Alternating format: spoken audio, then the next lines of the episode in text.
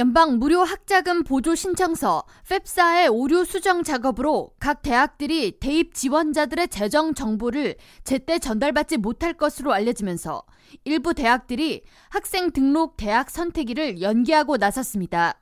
교육 전문 매체 인사이트 하이어 에드 보도에 따르면 시카고 일리노이 대학은 육 일 전미 최초로 올가을 신입생들의 등록일을 오월 일일에서 유월 일일로 연기했으며 오레곤 주립대학교도 칠 일 신입생 등록 연기를 발표했습니다.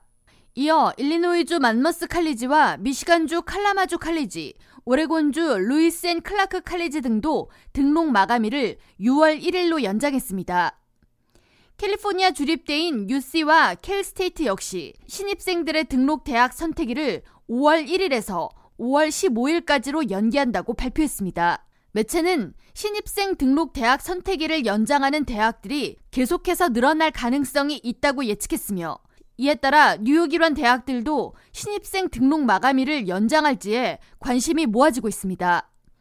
대다수 대학들은 전통적으로 전미 대학 결정의 날, 이른바 디시전 데이로 불리는 오월 일일을 최종 대학 선택일로 지정하고 있지만 연방교육부의 학생 정보 지급 지연으로 대학들은 지원자들에게 보내는 학자금 지원 패키지를 발송하지 못하고 있습니다.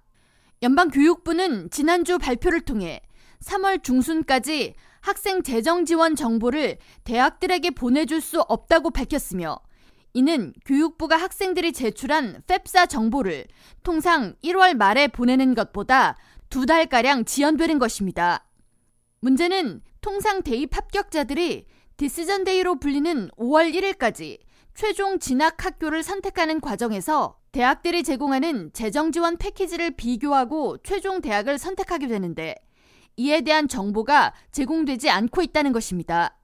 학생들이 대학 선택 시 얼마만큼의 재정 지원을 제공하는지를 비교한 후에 대학을 선택하는 만큼 에프에이에프에스아 지연에 따른 각 대학들의 재정 지원 패키지 확정이 늦어짐에 따라 학생 및 학부모들은 불확실한 재정 보조 상황에 따라 진학 대학을 선택해야 하는 혼란을 겪고 있습니다.